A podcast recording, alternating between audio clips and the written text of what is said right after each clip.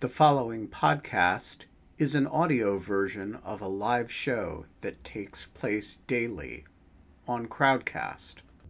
To join our live audience, visit our Crowdcast website at crowdcast.io slash in lieu of fun. That's crowdcast.io slash in lieu of fun. And and we're live. It is Monday, August 9th, 5:02 p.m. Eastern Time. Uh, we are I am sitting in a new location that as Ben has pointed out has dots on the background akin to a kindergarten, but I am not in a kindergarten. Um, and we are not allowed to have fun anymore. But we are allowed to have John Q. Barrett back to talk with us this time about eviction moratoriums and the constitutionality and all of the questions that are kind of everything that's been going on with them. So, welcome back to the show, John. It's so nice to see you. Thanks, Kate, uh, and Ben, and Genevieve. Great to be with all of you. So, key question to start John, do you know Genevieve? Uh, I do know Genevieve. Genevieve uh, has been my student, and she was my student in the horrible spring semester of 2020. Same Uh, as me. And um, she's fantastic. And I got to know her briefly in person, and then she became a, a box on a screen. And I'm glad that she's, you know, flourishing. I got to know her Haven't seen her first as a box on a screen and was surprised to find that she actually does exist in three dimensions. Um, yes. uh, No, but I'm, as I'm sure Kate has told you, Genevieve is the member of the audience who has been uh, promoted to co-host, um, and um, uh, so it's a it's a this is a big St. John's episode. I am It outnumbered three to one. I guess it is. Yeah. Well, in a, in a sense, as a student, she's in the audience in a classroom, and she quickly promoted herself to something above that in the in the short in person time when I got to know her. You guys are very kind. So this No, no, to no. It was like we'd be sitting in class and I'd say something like, well, this is like the law on all of this. And then there would be like this hand raised in the back of the class. And I'd be like, yes, Genevieve. And she'd say something like, but if that's the way that the law works, then doesn't that conflict with our like our like I don't know. It was like some like very like the next triple level of like wh- what where everyone was in one L when they're taking property class, um, and it was excellent. And so uh, that semester, I don't. I didn't like do grades. I went through. Remember? Do you remember this, John? We didn't because it wasn't graded. Right, we- graded. We we went remote, and then we were going to have grades, and then we reconsidered, and we ended up with pass fail. and then Uh, we were not allowed to shadow grade at all. And so we I were tried not allowed to to not shadow tempt grade. myself. And we like, were allowed to didn't- lightly constructively feedback. Yes. Yeah. It was really hard. So it was just kind of like, yeah. It was It was probably a- better that we didn't have grades that semester, to be completely honest. But Oh I did enjoy it thoroughly. And it, once that kind of got removed, it kind of gave a couple of other people a little bit more freedom to think about things slightly more abstractly. So there was like a pro and a con. Well, I, I really did read all those, grade all those exams because I wanted to make sure that nobody on page five in the middle of, pa- of the page had, you know, done a George Carlin routine and Yeah. then was going to out me for not having detected it. So, That's, Yeah. that's true. That's I mean, unfair. who who would do that? Actually, someone in law school would do that. Actually, like, like someone would out you. Not the George Carlin thing. That seems totally believable. But like screw themselves out of principle, like by like by yeah. But Yeah, no. anyways, um, so Genevieve, why don't we kind of get started? What did you? Uh, I was interested that you had asked John to come on and talk about this, but tell us what you wrote him in the email. Oh, well, um, I was just so fascinated with all the information and the articles that were coming out um, about Speaker Pelosi and President Biden and all the discussion about extending the eviction moratorias. And since, um, just a quick update for the audience, that had elapsed on July 31st, there was a lot of pressure, particularly because um, it, the court had only let the eviction moratoria elapse on its own by a very slim margin. Actually, Justice Kavanaugh was the concurring opinion that was about a paragraph long, where he basically said, in principle, I agree with those who would um, appeal the stay, or I, I, I, apologize if that's not the correct term, vacate the stay. Um, however, um, since there's practicalities and like public health issues now, and it would give time for things to be, especially the funding the federal government has provided, to be distributed in a much more um, organized fashion. We're just going to let things go. So he kind of did a compromise, which was surprising from someone just a, very little knowledge just reading it. Um, and then you had all these discussions later because, as you know, the Delta variant is a whole different world that we're dealing with. Infection rates are rising. And it basically came down to the hot potato of who gets to try and continue the eviction moratoria. Yeah, I, I, think that's that's a great summary. There's sort of been a, a, series of moratoria at the federal level. There've been some state moratoria too, but uh, President Trump in the initial CARES Act was actually the father of the the eviction moratorium. So we shouldn't forget that. Uh, and then there was a second law that legislated it, and then, kind of along the way, there have been CDC uh, policy announcements that have extended it. And by this springtime, there was a CDC order in effect that was due to expire in, I think, at the end of June. And it was in that time period when the Alabama Realtors Association, and I, I'm I hope somebody can shed some light on what their real concerns and suffering is about. Uh, but they go to court in D.C and they seek uh, a declaratory judgment basically that this CDC moratorium is illegal. And they win in the trial court. Uh, Judge Friedrich says there is not statutory authority for them to, for the CDC to promulgate this moratorium. Uh, but she stays her order. The realtors go to the DC circuit to a motions panel and ask for that stay to be lifted, um, not to wait for the appeal. Uh, but they lose so a motions panel continues the stay, and then that goes on an emergency basis to the Supreme Court, and the realtors again lose uh, five to four, with Kavanaugh being the fifth vote, because even though the June 30th moratorium had in the interim been extended to July 30th, uh, it was the end of June by that point, and there were about 30 days. And I think there were multiple timelines going on. I think COVID was at that point declining. We were coming out of it. The world was rosy. And the money that had been appropriated in the Biden relief law uh, to bail out, in effect, the tenants and the landlords was enacted, appropriated, was due to flow through the pipeline. So, you know, kind of in that mix of there's not much time left uh, this is a fluid situation. There are appropriated funds coming. Justice Kavanaugh kind of holds his nose and says, I will vote with the liberals, if you will, Chief Justice Roberts and the three more liberals, um, not to vacate Judge Friedrich's stay, which is the DC Circuit's bigger stay. Uh, and if there's anything more coming, we're going to need a new law. If you're going to reenact this another time nationwide, we need a new law. Um, can I can I ask just yeah, quick clarifying? No, no, no, no. I you're not rambling at all. Um, but I just wanted to, for everyone's kind of sake, and even for my own, explain the CDC moratorium as law versus as guidance. I think what we're used to hearing for a lot of COVID is CDC guidance that gets man that then turns into law at the state level or at the federal level in some capacity yeah. um, through enactment. But the moratorium is is it guidance or is it or no? Is this is this law? is actual uh, regulatory right. policy making.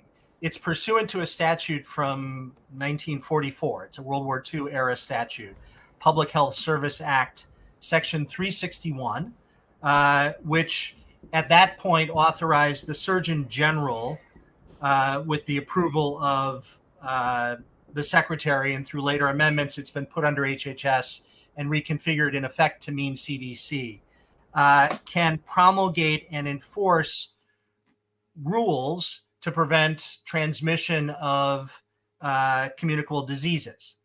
Um, and it's pretty broad language, although there's an interpretation issue, and that's what Judge Friedrich's trial court decision uh, is based on. Um, but that authority is the CDC's sort of blank check to protect us from communicable diseases. It's quarantine order authority. It's product embargo authority. Um, you know, at the border, at Ellis Island, in the hull of a ship. Uh, it's detaining people coming into the country if they might be carriers of communicable diseases. And then the kind of broad phrase is, uh, you know, whatever is necessary to prevent. And that's the phrase that the CDC uses to say if people get evicted during the time of COVID, they might be carriers, they now become homeless, or they move in with their relatives. That will cause transmission. This is a public health issue. So we're going to freeze eviction and keep them in their own spaces, in effect, socially distanced. So, so th- I, this is not a mask recommendation. This is a, in effect, a regulation. A so can I ask a question about this? Because, first of all, the the tr- chain of logic to CDC authority here seems pretty attenuated. So this is not, um, you know, uh, people. This is basically homeless people are more likely to spread the virus than people in their houses, in their apartments. And so if you evict people, you are more likely to create more community spread. Um, therefore, we're invoking public health authorities essentially to regulate the, the housing market, which is, of course, not what any of this is really about. Cori Bush was not camped out on the floor uh, on the uh, steps of the Capitol to prevent COVID spread. She was her concern is, you know, that people in this environment should not be evicted from their homes. And so I guess my first question is are we using a kind of square peg for a round hole here. And if the concern is not creating more homelessness out of the COVID crisis uh, because people can't work and people can't, uh, you know, et cetera, et cetera. Um, so we should have, like, you know, don't don't pretend this is about COVID control. This is about using public health recommend. Uh, authorities yeah. to effectuate you know non-public health objectives right, no, that no, may I, have I public health implications you're saying it's really an economic justice uh, housing policy uh, directive rather than a public health directive and it it certainly got some of that although you know frankly i think remember the actor the cdc is not looking to solve the nation's housing problem or kind of taking that on uh, casually. I think there's a sort of sincere motivation in the actor to stay in their lane, which is public health. And it's also not just homelessness that we're talking about. It's, you know, the, the renters of the world are not all going to end up under a bridge or in a tent. They're going to move in with brothers and sisters and parents and so forth uh, if they lose their own apartments. And so that becomes crowded living and that does become the transmission risk. So I, I think it's a mixed bag. I think your point is real but it's not. Uh, this is not a hundred percent uh, pretext, um, and I would guess it's more genuine than pretext. And similarly, um, when I look at um, uh, the, uh, you know, I, I, I look at um, it seems to me in an era of vaccine if the concern is public health, there is there are probably more targeted ways to do this than a moratorium on eviction, i.e., um, for example, you can't evict somebody without notif- giving the CDC 10 days notice so that they can swarm in and uh, offer that person and their family whatever vaccines they might need. Um, isn't this a a bit of a 2020 solution in 2021? Um, you know, it could be. Um, you know, it's a resource question and a planning question and an administration ability question, but you could certainly tailor something that was much more uh, limited and public health efficient. I think I'm not a public health expert, um, but I, I think you know cutting CDC a little bit of credit here. The change from the regulation that expired, the one that Kavanaugh declined to kill, which expired at the end of July, and the new one is at least a little bit of a move in that direction because the new one is limited. It's not a nationwide moratorium anymore. It's limited to high or substantial transmission areas. Now, admittedly, by CDC, that includes 80% of the country, but it's not coast to coast 100%. Uh, it's those glowing red states rather than the orange states on the COVID maps. And I believe there's also um, a condition that says that if infection rates improve, meaning that they decrease over 14 days, the moratorium ceases to apply. Yes, yeah, that's correct too. And it's also a 60 day new moratorium. It's August 3 to October 3. So it's, you know, sort of during this Delta and its playing out period that we're now in, uh, which could, you know, be a very bad season or could again be something that ends with a hopeful uptick. Do we think that it's tailored enough though? Because it just seems like the interplay of all the different branches here really not wanting to be the ones ethically, morally, or legally responsible for evicting people. Right. Well, I, I, think there are two questions there. Is it tailored enough to comply with the statute, which is this big, broad statute that says, you know, CDC has the authority uh, to issue such regulations as, in its judgment, are necessary to prevent the communicable disease, um, and then the interpretation issues within that. Um, and I guess, kind of in the background, is the constitutional question about whether this is some kind of unconstitutional, standardless delegation uh, from the Congress, from the statute back in 1944 to, in effect, CDC of today. And CDC becomes the lawmaker without really any guidance or any limitation, uh, which is, you know, what the non-delegation doctrine, at least theoretically, says is a separation of powers problem and um, a court could strike down. We haven't seen that since 1935, but that's part of what the realtors have raised in the district court. That's part of what Judge Friedrich didn't reach because she decided it on the statutory ground. Uh, but there are other cases percolating around, and and that constitutional question is in the background. And this- but didn't the Supreme Court kind of answer that constitutional question in American Trucking Association? I mean, it it's it seems like like they had a real opportunity at that point to revisit the non-delegation doctrine. The D.C. Circuit, uh, my good friend Stephen Williams, uh, uh, may he rest in peace, right. Uh, gave them like served them up a chance to do it, and they said nine to nothing. Kind of, we give yeah, up but I, I think since then it got closer. In the Gundy case, which was DOJ making regulations for handling convicted sex offenders. Um, the court was uh, it was a short bench. Kavanaugh missed the oral argument, so it was an eight justice decision uh, in 2018 or early 2019. But it was five to three uh, to find no non-delegation problem. But Alito supplied the fifth vote, and his opinion really makes very clear that he's holding his nose, that he thinks there is a non-delegation doctrine, I think really the context of sex offenders makes a difference to Justice Alito, who's a law enforcement prosecutor guy. Um, and in some other context, there might now be five votes to revive a non delegation doctrine. So I think, you know, Judge Williams, rest in peace, uh, might be smiling uh, about the trend line. So, what is the statutory argument? I, I yeah. Dabney Friedrich is somebody I take pretty seriously.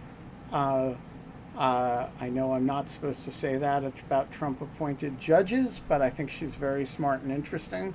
Um, what's the argument for um, for there not being statutory authority on the part of the CDC to do this? Well, it's it's complicated and it's textual.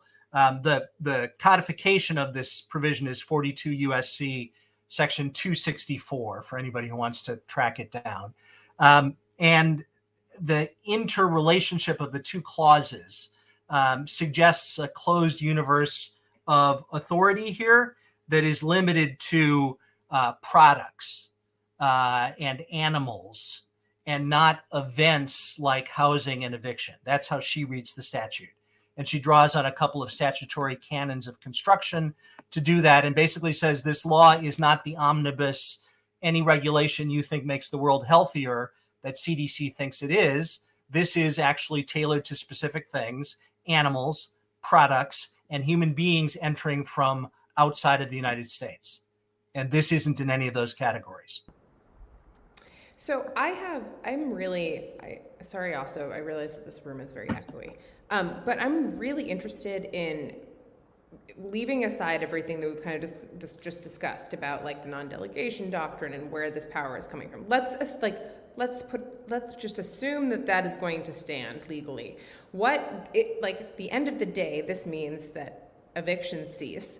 Town justices don't like, or whoever local judges are not like issuing eviction notific- like notices to people. They're not being enforced by sheriffs. Like there's no self-help evictions that are happening. All of these things like completely forbidden. People are staying in their apartments, in their houses. They're not paying rent. Um, or uh, if they aren't paying, yeah, they're not paying rent. There have been a number of stories of people who are trying to like, um, who have been supposedly uh, I don't know how much I believe these, but supposedly taking advantage of this. I guess there was a story recently in the Hamptons of somebody staying in like a $30,000 a week uh, um, a house with a bunch of people and deciding that they were not going to leave. Um, and saying that you can't evict us because Probably there's an eviction moratorium. Group, that actually sounds mildly of, believable. Group House of Manhattan social scum, right? Yes, right.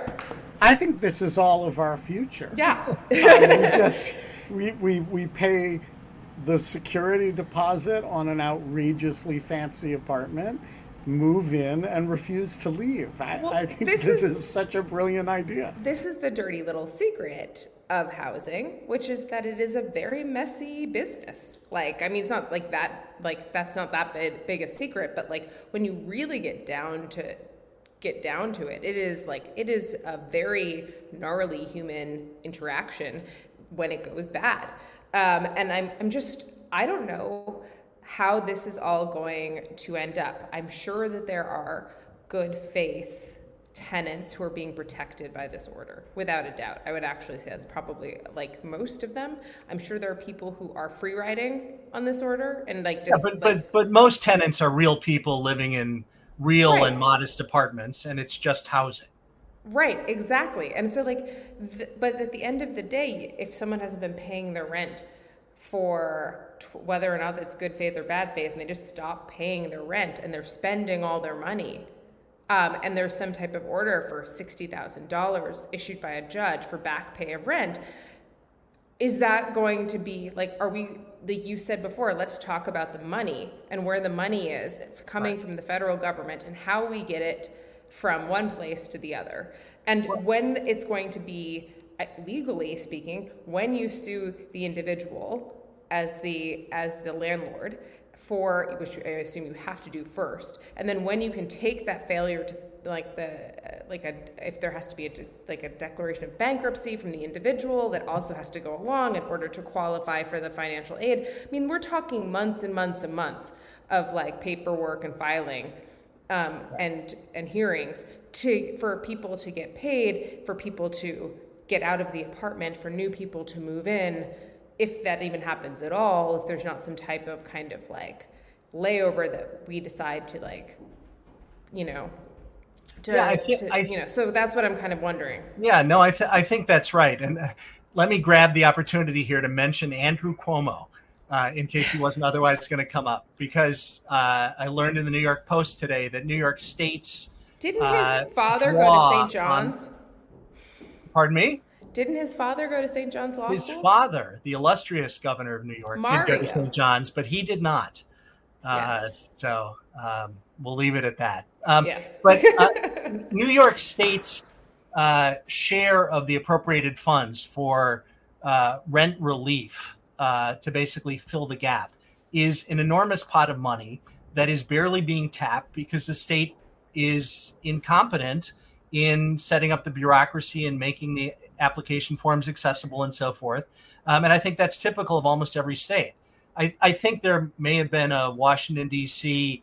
naivete that we did PPP uh, appropriation and distribution relatively effectively in 2020, and that this rent money in 2021 would be a similar kind of thing, a big pot of cash, and it would get farmed out through the states, and it would go through the landlord, uh, through the tenants to the landlords, and satisfy the arrears, and in effect eliminate this problem. But the money's still way up in the pipeline. So, um, and that's so to, that's, to, to that's put a become fine clear in this last month too. to put Yeah. a fine point on Kate's question, is this good policy?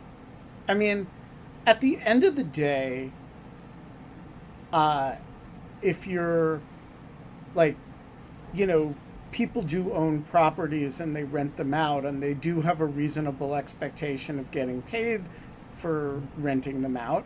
And if you make it impossible for them to evict people who over a long period of time aren't paying their rent, you do actually create a dysfunctional rental market. Right. And so I'm, I, I, I mean, I know it's a heartless question, but what are the circumstances in which we wouldn't renew a, a moratorium on evictions? I Well, mean, I- I, think. Kate, I'm you're sorry. the property professor, so I mean, I've thought about this a lot because this is like the the market side of this more than the legal, not like like constitutional side of this is just super interesting to me as a property person because if you wanted to socialize and standardize socialization of property, this is just the most broken winged way to do it i guess is like how to like you're just like what you're doing is basically creating you're creating both good faith and bad faith people who are relieving themselves of this program. You're creating no barrier for entry. Anyone who just doesn't want to pay their rent could like theoretically just stop paying their rent and like take take advantage of this until it's sorted out at the end of the day which as i said could be months and months and months from now. Um, it's an incredibly third rail type of political way to like to do this to create because as as you said it's heartless to all of a sudden put all of these people out in the street and like and put them in like make them at risk for disease or just like put them out in the street. But like this is how we run housing in the United States of America which is that we treat it like a market because that's what we do with property generally speaking. And like we tr- we believe that people should be compensated and all should work out in a perfect capitalist system. What we know in like in fact is that of course this doesn't always work out and we've had homeless problems that are plagued the, you know, the united states for years especially in places where there is a huge constriction on supply of new housing that is affordable like in san francisco or in la and austin and like places where tech tends to like blow up and people have lots of cash that they can go and like buy lush homes and prevent new housing development. But my point is is just that basically like i think that there's the politics are against this being lifted in any type of timely way. It's like it is like as you saw like the new york times headlines i don't know if you saw this john the New York Times wrote a bunch of headlines that are like Biden staff scrambling behind scenes to basically put the moratorium back in place because they did not want like the grotesqueness of a mass housing like eviction like on the on like the first year of the president. And Right. like I think that that's Yeah. like remember Herbert Hoover, baby. It's- Yes, we don't want this exactly. after your presidency. exactly. Like oh my gosh that's such a great point like the like the shanty towns and like the hoovervilles and like yeah.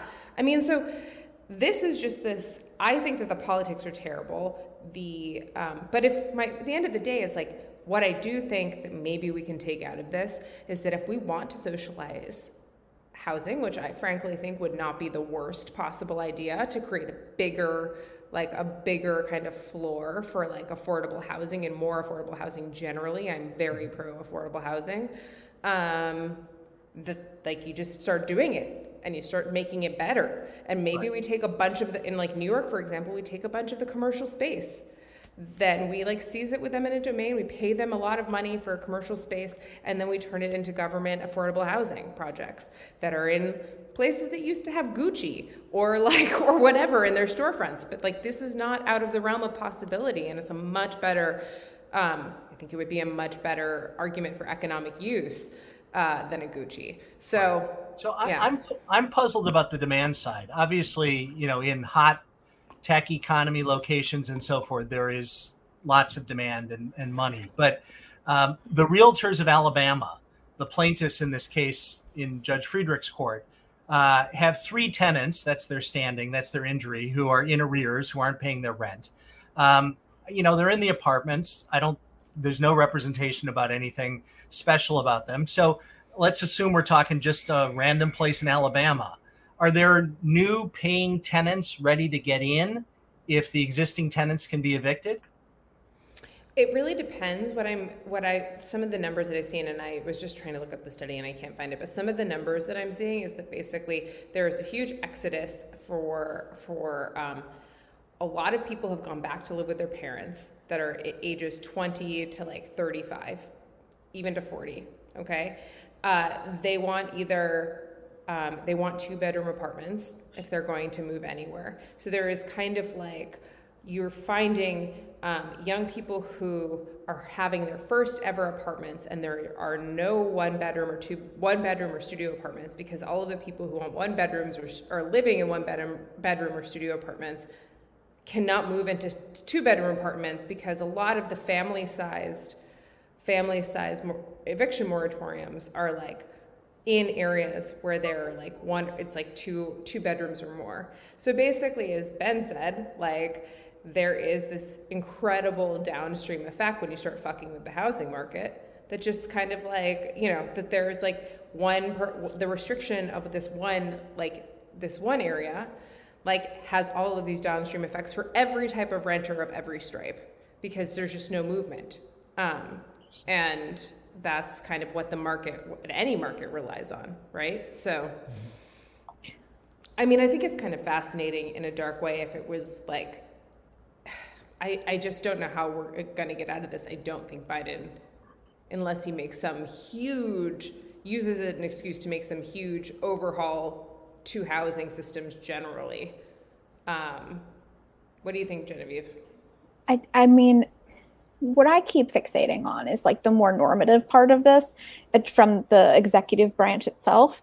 Because, I mean, when we consider the legislature as our rulemaking and statutory body, you still have this um, tolerance for an increased executive in this period, which I do find really interesting. Because if this has happened last year or the year before, I think that there would be alarms everywhere. And I I don't know that they're wrong not to have alarms now because when you consider how the three branches are laid out, you do have like specific checks and balances. And there was a lot of fear for President Trump ignoring particular Supreme Court orders. That is not what has happened here, nor am I saying that that's what President Biden has done.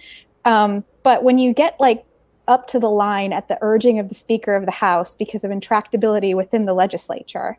You're creating a system now that rewards almost bad behavior on the part of some branches. And do we want to do that? And I keep thinking, like, how can we even have the space for this discussion because the immediate needs of so many people are really at risk? So I, I don't really have a question well, there. I think I think the courts are going to be heard from. I mean, are are being heard from and will continue to be heard from. I don't think we're going to get a new big national housing law, uh, not from this Congress, not in this short term. Um, but uh, you know, the Biden administration in this COVID context is through the CDC doing what it can to prevent evictions, and the real estate interests are litigating. And you know, uh, on the the last developments back in in Judge Friedrich's court, um, the real estate attorneys, Jones Day representing the Alabama real estate attorneys, um, have moved that she enforce her previous decision on the prior moratorium as if it's against this current moratorium, lift the stay, make this stop.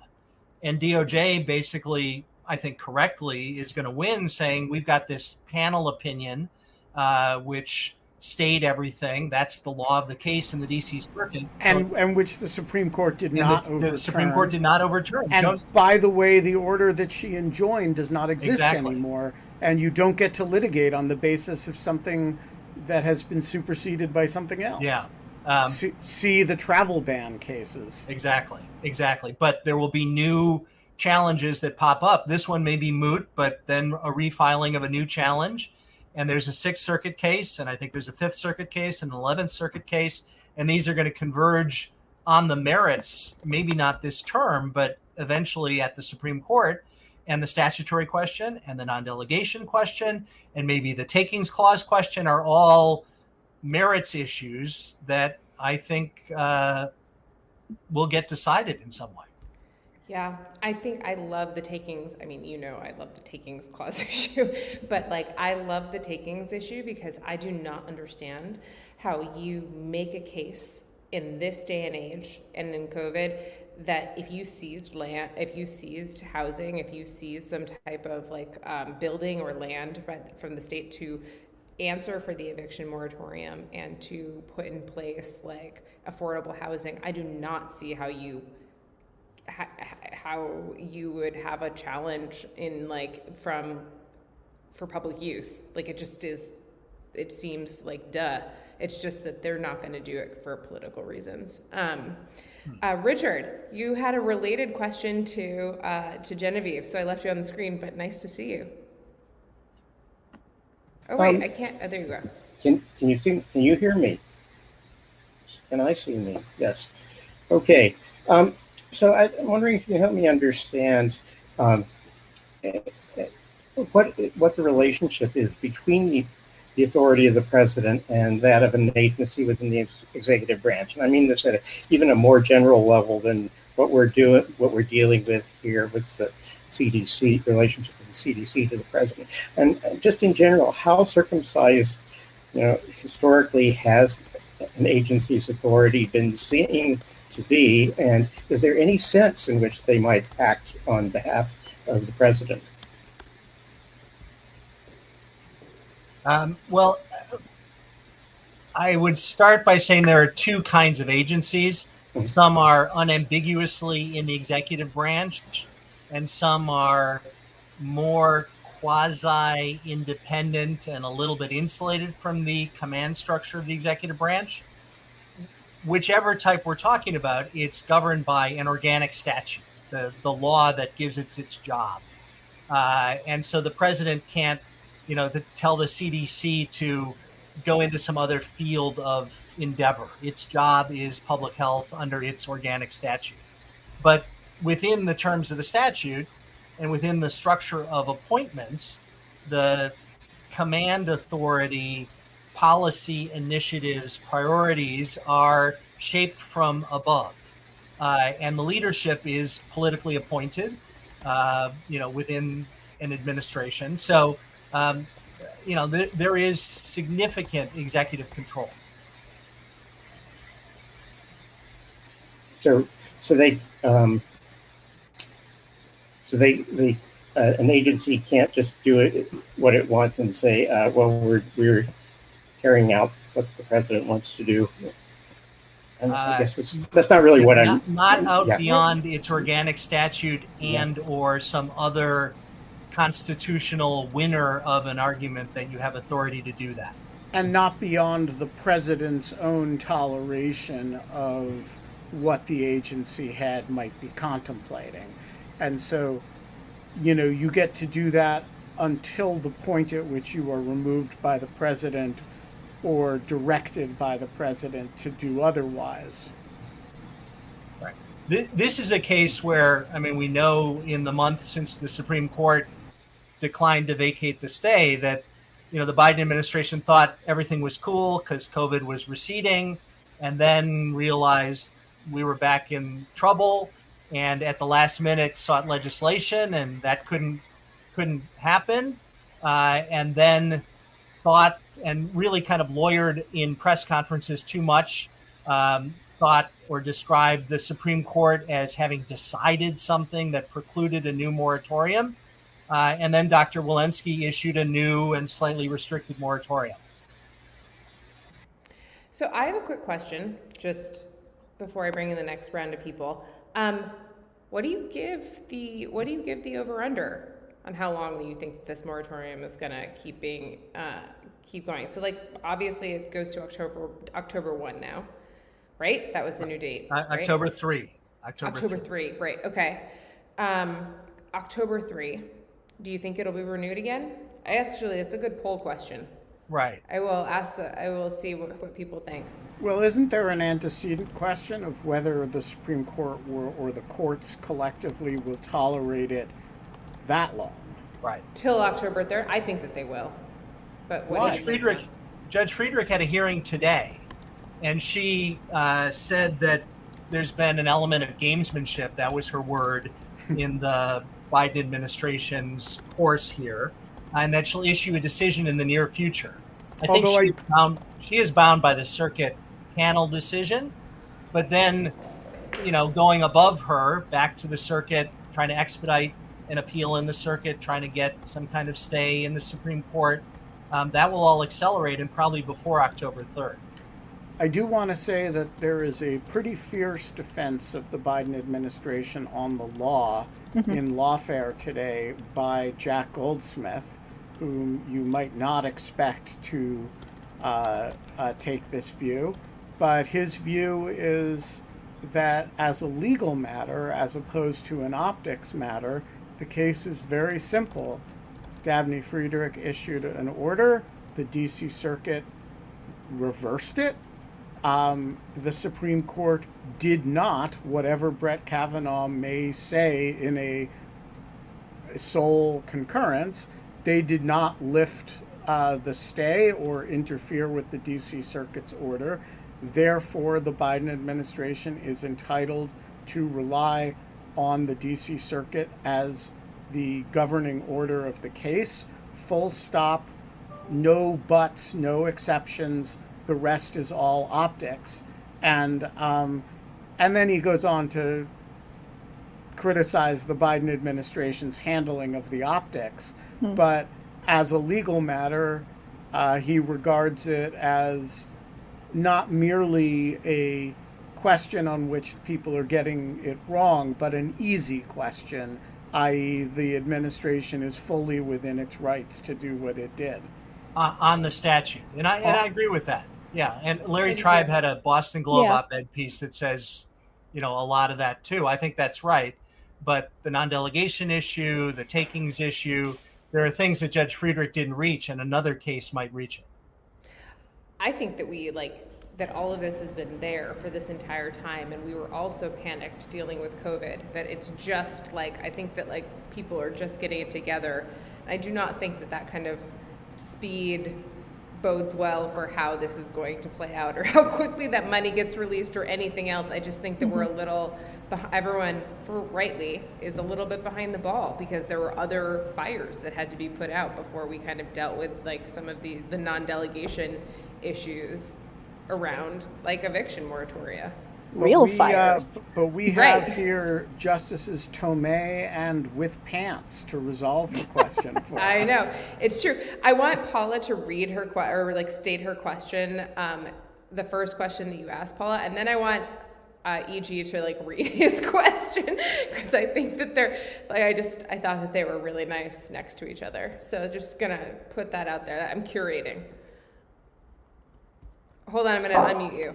There you go. Okay, so my first question is What is the role of intuition, morality, and intention when examining the permissibility of the eviction moratorium and the action of the president, especially considering we're concerned with executive overreach? And EG, what was your question? So, am I a chump for having been paying my rent for the past year and a half during the yes. pandemic? yeah okay, thank you both for being good, being uh, good sports. Um, I'll restate uh, Paula's excellent question, uh, just so that we we have it. So, the what is the role of intuition, morality, and intention? I would, when examining the legality and permissibility of the eviction moratorium and the actions of presidents, especially now that we are so concerned with executive power overreach. I would say one, we've always been uh, concerned with executive power overreach, in particular the last four or five years, but before that, uh, we're and I think that anyone any type of law professor worth their salt would have to tell you that the role of intuition, morality, and intention should have everything to do with examining the legality and permissibility of, of an eviction. Maybe that's just my maybe that's just my critical legal studies speaking. But like, I'm. What do you think, John? No, I, am with you. I think you know, in the end, judges are result pickers. Um, you know, drawing on different methodologies and ideas of their jobs, but um, they're choosing a bottom line. And I think the intentions and assessments and motivations all go into that. The DOJ brief, this last brief filed to Judge Friedrich, is all about, you know, like, holy cow, COVID is a disaster again. You know, we're not proceeding in bad faith. We're not making stuff up. We're dealing, or CDC is dealing with a Delta crisis here. And there are 400,000 cases of evicted people who got COVID that the statistics indicate um, would have been prevented by an eviction prevention, uh, an eviction moratorium. Um, so, you know, I take that at face value and it's very serious. And I think it matters to anybody who's trying to decide is this just screw the landlords? Is this just socializing housing? Is this letting everybody be a chump? Or is this public health? But can I say that, like, the the crits and the non uh, originalist, textualist types can take this point too far sometimes. Mm-hmm. And you're, you know, if you write the legal opinion that says, I'm going to defer to CDC on this and let this moratorium stand because I have a moral intuition that we're way less well off without a moratorium than with one. And that's a you know that's based on some combination of my uh, you know personal experience religious worldview uh, personal morality uh, there's very little reason for anybody who doesn't share those qualities with you to take your ruling seriously as a judge um, at some point i mean while even I agree, if they do honestly I'm right. sorry. I mean, I'm you can agree no and still overturn someone if it doesn't like if it doesn't.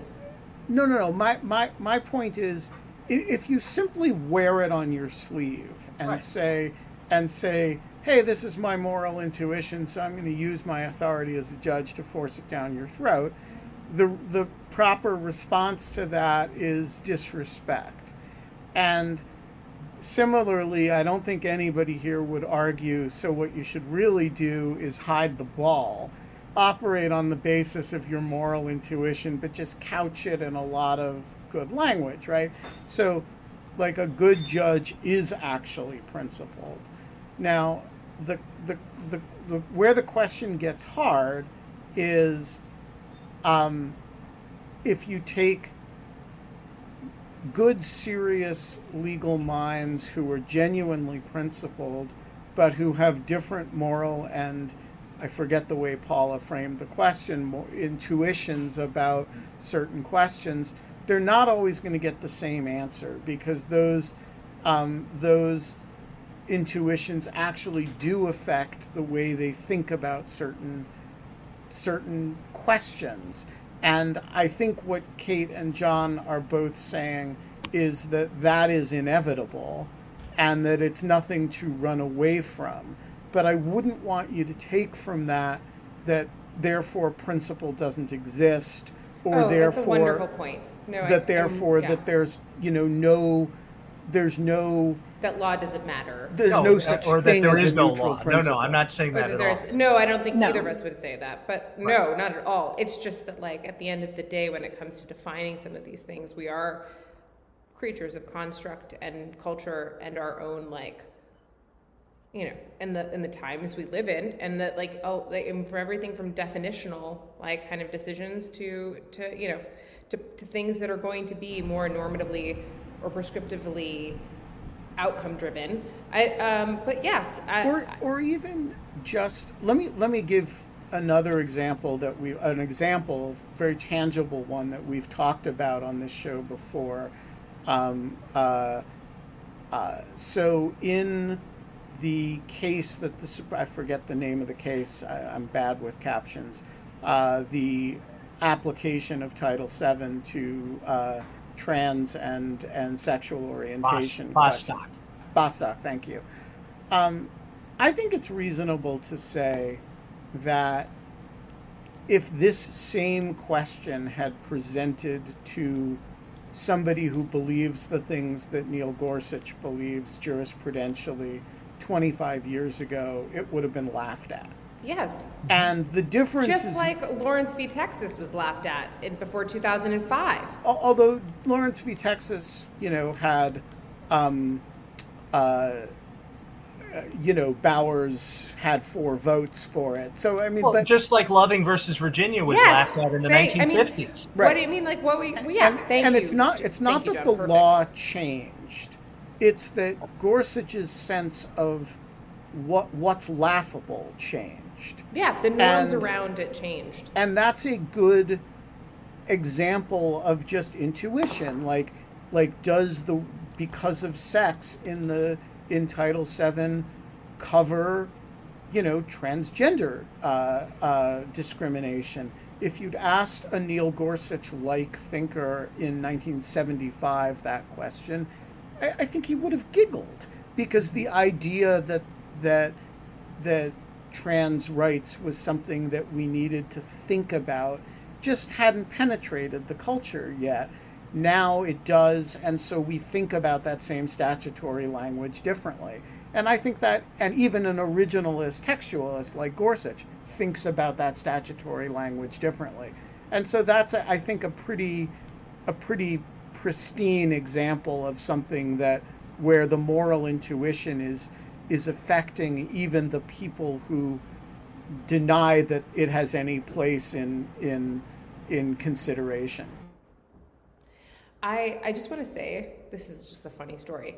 Um, my parents both went to kind of like run of the mill, kind of just go to like lower, like they paid for their own law school, and so they went to like where they got scholarships, and um, you know, grew up kind of just learning New York State law, always doing New York State law, and then my parents obviously both became judges that we talked about before.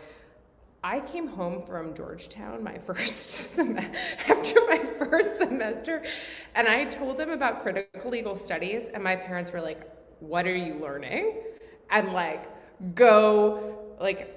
We're not helping you with tuition anymore. like, and they started, and, and that's how it all ended up on Fox News. Yeah, they're just like, oh my uh, God. Judge Judge Klonick uh, picked up the phone and called Sean Hannity and said, "Look what my daughter's being taught in No, it was school." it wasn't that. It was that my mom was and both of them were just emphatic and I don't know how else to like put this that they followed the law. That they just followed the law. That that was like it was not they were not inserting their opinions or the changing norms of society and like what happens in law school is you focus on all these huge big picture Supreme Court cases that are ref- being reflective and are policy kind of like directives in their own right. And then the run of the mill cases in like general courts of like general jurisdiction, people most of the cases are not hard cases, and most of them you you can just follow the law, and it just tells you exactly. Even sometimes if it's a little sad, or you know, or whatever else, you just follow the law. So anyway, sorry, that was just kind of my my well, and even cents. even back to this one, it, it, in the end, we've got a section of this uh, Public Health Service Act which judges will read, and Judge Friedrich comes out in one place, the D.C. Circuit may come out in another place, the Sixth Circuit is going to be, you know, in the end, the Supreme Court is going to be where they are. In the background will be, you know, attitudes, experiences, the point in time we're at, the kind of worldview of good faith and COVID and so forth. But text, the actual materials, the wording, the proper construct of the two clauses, um, that's judicial work. And I think that that's where this will end up. Yeah, I completely agree. Paula has another question, and then we're going to end. Uh, Paula, what is your second question? Um, so I think this is maybe more to your point on the downstream effects on the markets and the landlords themselves. And maybe I'm dropping the ball by asking the question here. I would assume that unemployment would would having or receiving unemployment should be used for rent, right? I mean, that would be my assumption. Or that I think you said that there was relief for those who were landlords. Why there is no change in the onus or the responsibility instead of giving those paychecks to renters to make that payment themselves?